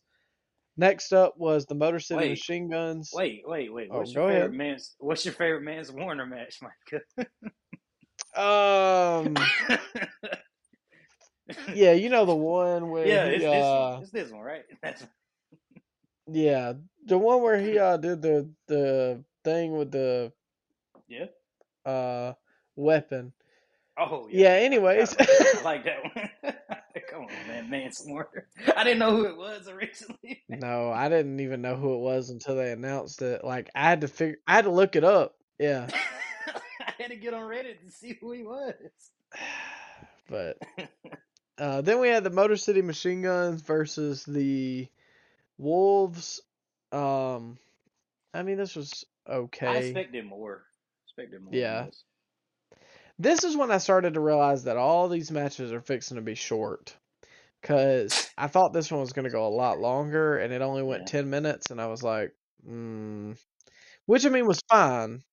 These are TNA tag legends, man. Motor City Machine Guns. Uh, they were they were over in what the early 2010s, and then the the Wolves held it down in the mid 2010s. And so you figure, you know, this is kind of a dream match on paper, but no, 10 minutes in and out. Yeah, they had one before that was labeled as a dream match. And I I guess I just expected to go 15, closer to 20 maybe, but nah. Yeah. Next up we had uh Killer Kross, your your least favorite Yeah. wrestler now, defeated Davy Boy Smith Jr. Uh this went 5 minutes. Who won? and it was so flat. Kross. okay. It was so flat, man. I just I was like, okay. Uh I mean Kross looked good. It was cool to see Davy Boy, I guess. Scarlett. Next good. Nah. Next up, we had uh, we had a four corners match to determine the number one contender for the Progress World Championship. I didn't even know that until I just now read it. Uh, Jonathan Gresham defeated Alan Angels, Konosuke Takeshita, and Nick Wayne by pinfall. Uh, this went five minutes, uh, but I do want to make mention of this. What? they did. Yes, I didn't feel that short when I was there, but I just looked at it now. Five minutes. Jonathan Gresham got no reaction when he came out. Like nobody cheered or clapped. Well, And then this one won. dude did. This one dude did uh, yell "f you," but uh, other than that, yeah, man, there it, was, mm, it wasn't much. Could he see over the top rope? Mm, This is where I started chatting up a guy in the in the concession stand line about Gresham's PWI placement, and I turned back and I asked this kid, "How many issues of PWI have you on?"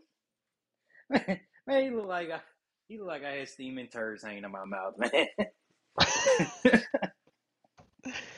man, this I just I like Takeshita and I guess Nick Mm. Wayne's okay, but the other two I don't Mm. care for. And I mean, it was five minutes long, and it. I'm sorry, Jonathan Gresham, but when a 16 year old is taller than you, am I really gonna be hurt when you hang them up? Anyways, we'll move on. Um, the four horsemen, Brian Pillman Jr. and Brock Anderson with Arn Anderson, defeated the Rock and Roll Express, Ricky Morton and his son Kerry Morton. Uh, they won by pinfall. This went seven and a half minutes. wait, wait, I don't remember what I missed this too. Yeah. God, how many matches did I? I missed four matches on this card. Um, two, three, four, five. Did you come in? Did you come in on the Briscoes match? No, uh, no, it was right before. Yeah, yeah, that was the one I came back for because I missed. Okay, yeah. Then you missed. Yep, you missed five matches. Jesus Christ. Um, the let's see here. It was pretty good. Uh, I, I really wasn't expecting a whole lot. Ricky Morton isn't bad still to be, you know, 60. his age. I will also say that Brian Pillman Jr. needs to be heel because his work here was so much better. And he just he kind of looked like he looked like somebody here. He was in black long tights with four horsemen on the side, kind of like Benoit's old tights from '96. Uh, he just I don't know. He looked like a wrestler, like somebody that mattered, not some jabroni in a jack off tag team. I guess. You know, you know what? You say that, but we didn't even recognize him when we walked right past him at the convention. Okay, he had glasses on. oh, yeah, and- glasses on. was in like all black. Dude, I was looking at everything but the people I was walking by. oh, there's a Hornswoggle. Oh, there's Candice Michelle. Oh God, Lex Luger just came in the bathroom with us. Yeah, and Jay Briscoe. Pause, but yeah. Overall, uh, Pillman needs to be heel, but this was okay. I was kind of shocked that the Four Horsemen won. Um, next up, we had the match of the night. It went 12 minutes. Rey Fenix defeated Bandido, Laredo Kid, and Black Taurus by pinfall. If you didn't watch this match, you need to go back and watch it because it was very good. And Alright. the crowd went crazy yeah, I could I could it. actually hear the crowd during this match, like actually gasping and and clapping. The other matches, it was quiet, man. It was like a you could hear a pin drop in there. Oh, I'm sorry. Jonathan Gresham is very interesting. Well- Anyways, we'll move on to. I thought Takashi would get a bigger reaction. You know, that is your guy. I mean, I cheered for him, but Uh, you the only one, I guess. next up, we had Josh Alexander versus Jacob Fatu for the Impact World Championship. This went 10 and a half minutes and ended in a no contest as Matt Cardona and Brian Myers uh, came out. They came out and interrupted the match and started attacking both of them, and he held up the Impact World Championship when DDP hit the ring, and DDP uh, hit Matt Cardona with a cutter, and I think Brian kind of scooped him up, and they got out of there before DDP could do anything else. This was cool. I mean, it was cool to see DDP, and the match was good up to this point. Jacob Fatu did like a whisper in the wind or or something. It was crazy. I'm very shocked Jacob Fatu is not signed somewhere. I was so disappointed I missed this. I'm very sorry. Next up, we had the Briscoes, Jay and Mark versus the Von Erichs, Marshall and Ross. This went 7:45. Uh, it was just Mm. there. Yeah. Uh, I can I can see why the the Von Erich boys haven't been signed anywhere. And they weren't bad. Just I They felt just didn't nobody stand just out. cared. Nobody Yeah. didn't stand out. Um, and then the I guess the co-main event, or well, I Oh, wouldn't. come on, no, I, I wouldn't on call it a co-main event. Get out of here. I would call it a uh, uh, a pre-show match. Oh no. Um, a triple threat for the Impact Knockouts World Championship. Jordynne Grace defeated Deonna Purrazzo and Rachael Ellering by submission. Mm, This was there. well, It uh, happened. who got hurt at the beginning? It was Ellering. I don't even know what happened. She just like fell, and then the ref started like looking at her. I, I genuinely did not see what happened. It, it looked like they tried to call an audible too, because they just paused when she got hurt. And like I was thinking to myself, huh? Bet Ben didn't have to do any of that. Mm. Mm. I mean, I wasn't gonna say it, but Well, I mean, when they had everything planned out, and once the injury happened, they looked like a deer in the headlights, man. and then finally, we get to the main event. Whoa, whoa, who won? Who won? Jordynne Grace. Oh, okay. You gotta tell the listeners, man. I did. Oh, I you- said Jordynne Grace. Man, you're not you're not listening. That's the problem. All You're too event. burnt out by this stellar card. um, anyways, for the main event, Ric Flair and Andrade El Idolo defeated Jay Lethal and Jeff Jarrett by pinfall. Uh, I do want to mention a few things. First, Jeff Jarrett, top tier heel, got insane heat because he threw some dude's beer on him. uh, He got like the And he- Undertaker type entrance. yes, he had a huge entrance. We made a joke that he was going to get the Cody Vader, and he had his uh, he had his old TNA theme, gas. Great thing. Great thing. Jay Lethal deserves his props. Him and Andrade, mainly Andrade, but Jay Lethal does too, because they carried Ric Flair through this match. Jesus. Rick looked in bad shape through 75% of this match. Look, man, The high love- points, the high point of all this was the entrances. Can we just agree on that? Because nobody was on, nobody was sitting down when Ric Flair came out. The whole arena was on their feet, just wooing. I got a little emotional, man. Not even gonna lie. I mean, I did too towards the end when he won, and then it kind of all came to a culmination that I had seen Ric Flair wrestle, and for the last time, you know, with a tear in my eye. were you, were you uh were you disappointed that he came out with a shirt on? I I know the No. phrasing phrasing's probably a little bad on that question, but no, I mean, that's just like everybody else was upset that this match was not a five star classic. I, I'm sorry.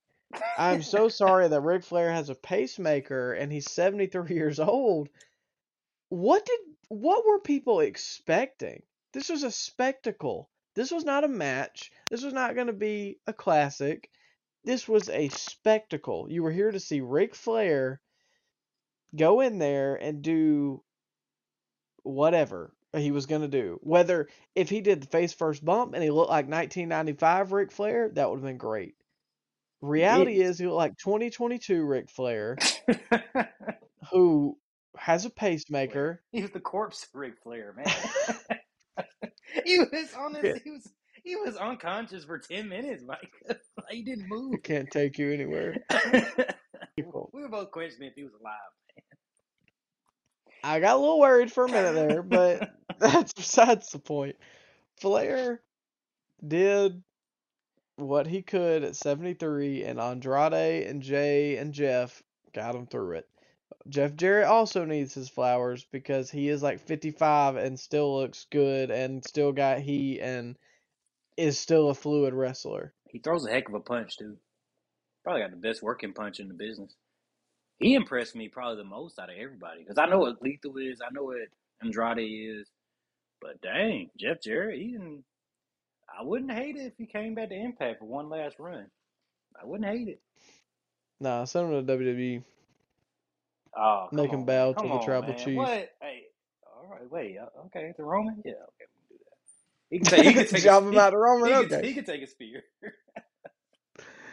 Oh, but all in all, I it, it was a fun card. I got to see some people I've never seen before. I got to see Ric Flair. We both got to see Ric Flair. Um, We gained a Starcast subscriber. was Gained a we gained a subscriber. We went to Starcast.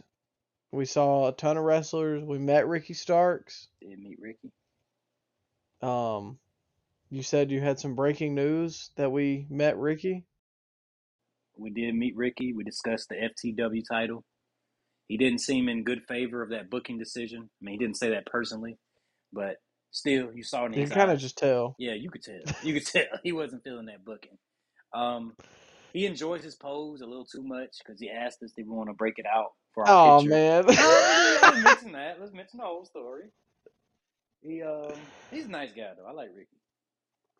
Nah, Ricky was really cool. Um, I would really enjoy interviewing him if the chance, if the opportunity ever came, because he was very nice, and uh, I mean, I'm just saying, he said he'd let us take Danhausen Oh yeah, if he would take Hobbs. So I mean, um, he agreed.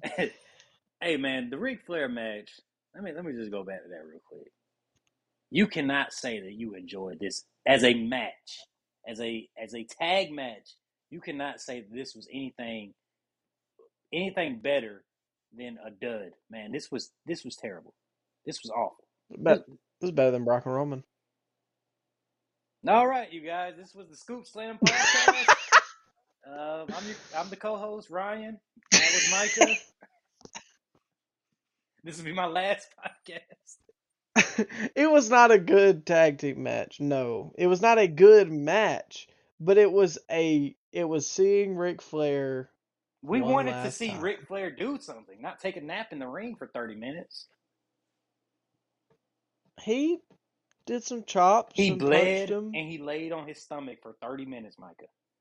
And then the the finish, the finish, bro. Oh, God. It took his life force away from him. Andrade looked like he was directing a ghost, like he was trying to get Ric Flair back to back to it, man. He was he he was. It looked like he was concussed or he was unconscious, and then Andrade woke him up. He walked over to Jarrett and did the sloppiest brass knuckle spot that you would ever see. Come, and then the oh my god, the finish! How could we miss the finish? Okay, so let me paint the scene. I'll try to do my best because Micah does this better than me. But uh, Flair sets up for the figure four leg lock on Jarrett. He he locks him in to the figure four leg lock. However, the referee counts Jarrett's shoulders to the mat, but ignoring that Flair's shoulders were down too. Flair should have been counting out. It should have been a double pin. But we just glossed right over that. Okay. I saw a picture Double after pin. the match. Double pin, man. We need one more match. None of you. None of Jeff Jarrett was technically on top of Ric Flair. no, that, Therefore, it doesn't matter though. That's a double pin. They were their leg their legs were locked. Pause. Uh man, did you really want to see? Do you want to see another match? Like, I don't know, man. What do you expect? I want one more match. all in all, I mean, it was there. It was a good week. It was fun. It was a good week. It was a fun weekend. Um, I mean, you'll never say, you know, I never would have got to say that I saw Ric Flair live. Yeah. So I enjoyed my time. It was cool to see some of these guys from Impact that I've never seen, like Josh Alexander, Sure. as well as, um, you know, the Motor City Machine Guns, the Briscoes, Jacob Fatu. It's the first time I've ever seen him wrestle, and he really impressed me. And Flair and Jay Lethal and Jeff Jarrett. Never thought I'd get to see Jeff Jarrett. So, all in all, fun weekend. It was a cool spectacle. Uh, the the promo afterwards, it was kind of hard to make out what he said in the arena. But yeah, it, it was it was man, it was a fun weekend. Got to see Flair's last match. Uh, before we wrap things up, any what, what's your favorite Flair memory? Flair match, Flair promo, Flair memory. What what you got? Oh man. Um as a whole, I think just the fire he brought to promos was always something that'll never be repli- replicated and it was always something I enjoyed. He made you lose yourself in it. Uh favorite Flair match probably uh it's tough not to pick The one with Flair Shawn. and Oh, no, I was actually going to say Flair and Steamboat. Which one? That's Shot, what- Shot well- Town Rumble, eighty nine. No, no, no, that's what I'm saying. It's hard not to pick one of those, Oh, okay. but I'm going to pick WrestleMania 8, Mm. Randy Savage versus Ric Flair. Um, we had a tape of it at the house when I was a kid, or not a tape, but it was the greatest matches of WrestleMania, and that was on there. And so I just it was I think it was one of the first matches I ever saw Flair in. It's for the WWF title. Uh, I just I really enjoyed it. Good match. Great match. Um, And two, it kind of set up storylines later in WW or I'm sorry in WCW yeah. where you know Flair started talking about oh well, I dated Miss Elizabeth and then later first. on yeah in WCW she would side with the Horsemen. What's your favorite uh? Wh- Which one stands out the most?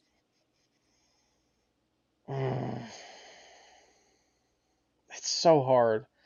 I mean, you probably just have to go with the classic. Uh, can't keep these alligators down. Yeah. Uh, anytime, anytime in 1996, they just goes Hogan. No, it's just that's all I need right there. uh, I remember um, when him and like uh, Eric Bischoff had a falling out, and then they brought him back to TV, and he just cut a fire promo on Eric Bischoff, and he just kept on repeating, uh, "Bischoff, you can fire me. I've already been fired." And he just like strips down to, his, his uh, he just strips down to his underwear, man. Like, uh, oh, in the '92, like uh, right after the Rumble, with a tear in my eye promo. That's still an all timer. Uh, favorite Flair match, man. I got it. And come on now, it's got to be Shawn versus Flair. Come on. I'm sorry. It's- I love you. it's Super good. Kid. That's this. Come on, man. That's one of Shawn's best matches too. It had a story. Yeah. Uh, I I don't know. Maybe it's because I was I didn't see Flair in his prime. I only saw like the tail end, but that still stands out to be one of his best. I think it's definitely up there for one of his best, especially when you factor in his age. Just for me, I think the the first Flair match I ever saw was Macho Man and him at WrestleMania Yeah. 8. And I mean, that's just a classic with two legends. Yeah. And it kind of shows what Flair could have been in WWF. I never felt like he really, they fully got behind him. But, uh, I, I mean, there's so many. Yeah. you know what I mean? There's no wrong answer. He's um Maybe besides this past one, this past weekend. But yeah, we're gonna forget about that one. Uh, he, man, he's he's a legend, man. Um, there'll never be another Ric Flair. yeah, the greatest of all time. I don't care what you say. I don't care what anybody says. He's a controversial man. Uh, that don't take away from what he did Yeah. in the wrestling ring. I hate to say it. I mean, most championships, uh, everybody knows Ric Flair. Ric Flair is bigger than wrestling. He's like Hogan, but Hogan To wasn't a, smaller good wrestler. degree. To a smaller degree. Yeah, I mean, more people know Hogan, but I'm saying people know Ric Flair. If they know Hogan, then they probably know Flair too. Yeah, but Flair had the work to back it up. Sure. Yeah. And so, uh, yeah, man, that's that's my greatest of all time. I enjoyed my time. This was a fun weekend of wrestling, not just WWE, just wrestling in general. Um, and to say that a little over halfway through 2022, we've seen Vince McMahon retire and wrestle, and Stone Cold wrestle, and Ric Flair wrestle, and uh, CM Punk win a world title. Uh, I mean, and I'm sure I'm glossing over so many other things. It's been a wild year for wrestling, and I hope this last half is keeping keeping the momentum up. Yeah. I'm I'm looking forward to the second half. It's trading upwards in the WWE. I'll say that. It's trading upwards. And we are going for sure. down, down, down on dynamite.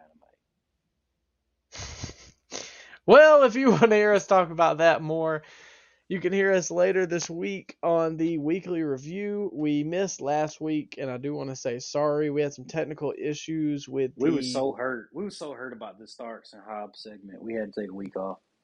Oh yeah, man! It just it hurt us so bad we had to go talk to Ricky about it ourselves. Uh, but yeah, something happened with the audio and it got cut out, so we just weren't able to upload last week. So hopefully things go good this week. Cross our fingers. We'll be back around next Monday or Tuesday with a weekly review. And then I don't think there's a pay per view this. No, there's Battle of the Belts. Uh, We're gonna watch that. We're gonna watch that. Who's on it? We'll see when the card gets out if we're gonna watch or not. We'll let you guys know on this weekly review if we're gonna watch it and review it. Um, but all in all, fun weekend of wrestling, fun times had by the Scoop Slammed podcast. If you want to check us out more, if you want to see some of our pictures from the event, check us out on Twitter and Instagram at Scoop Slammed Pod. We're starting a YouTube channel pretty soon too, so check us out there on Scoop Slammed. Make sure to check us out on anywhere you get your favorite podcast. And I'm Micah, he's Ryan, and we hope you guys have a good rest of your day. Peace.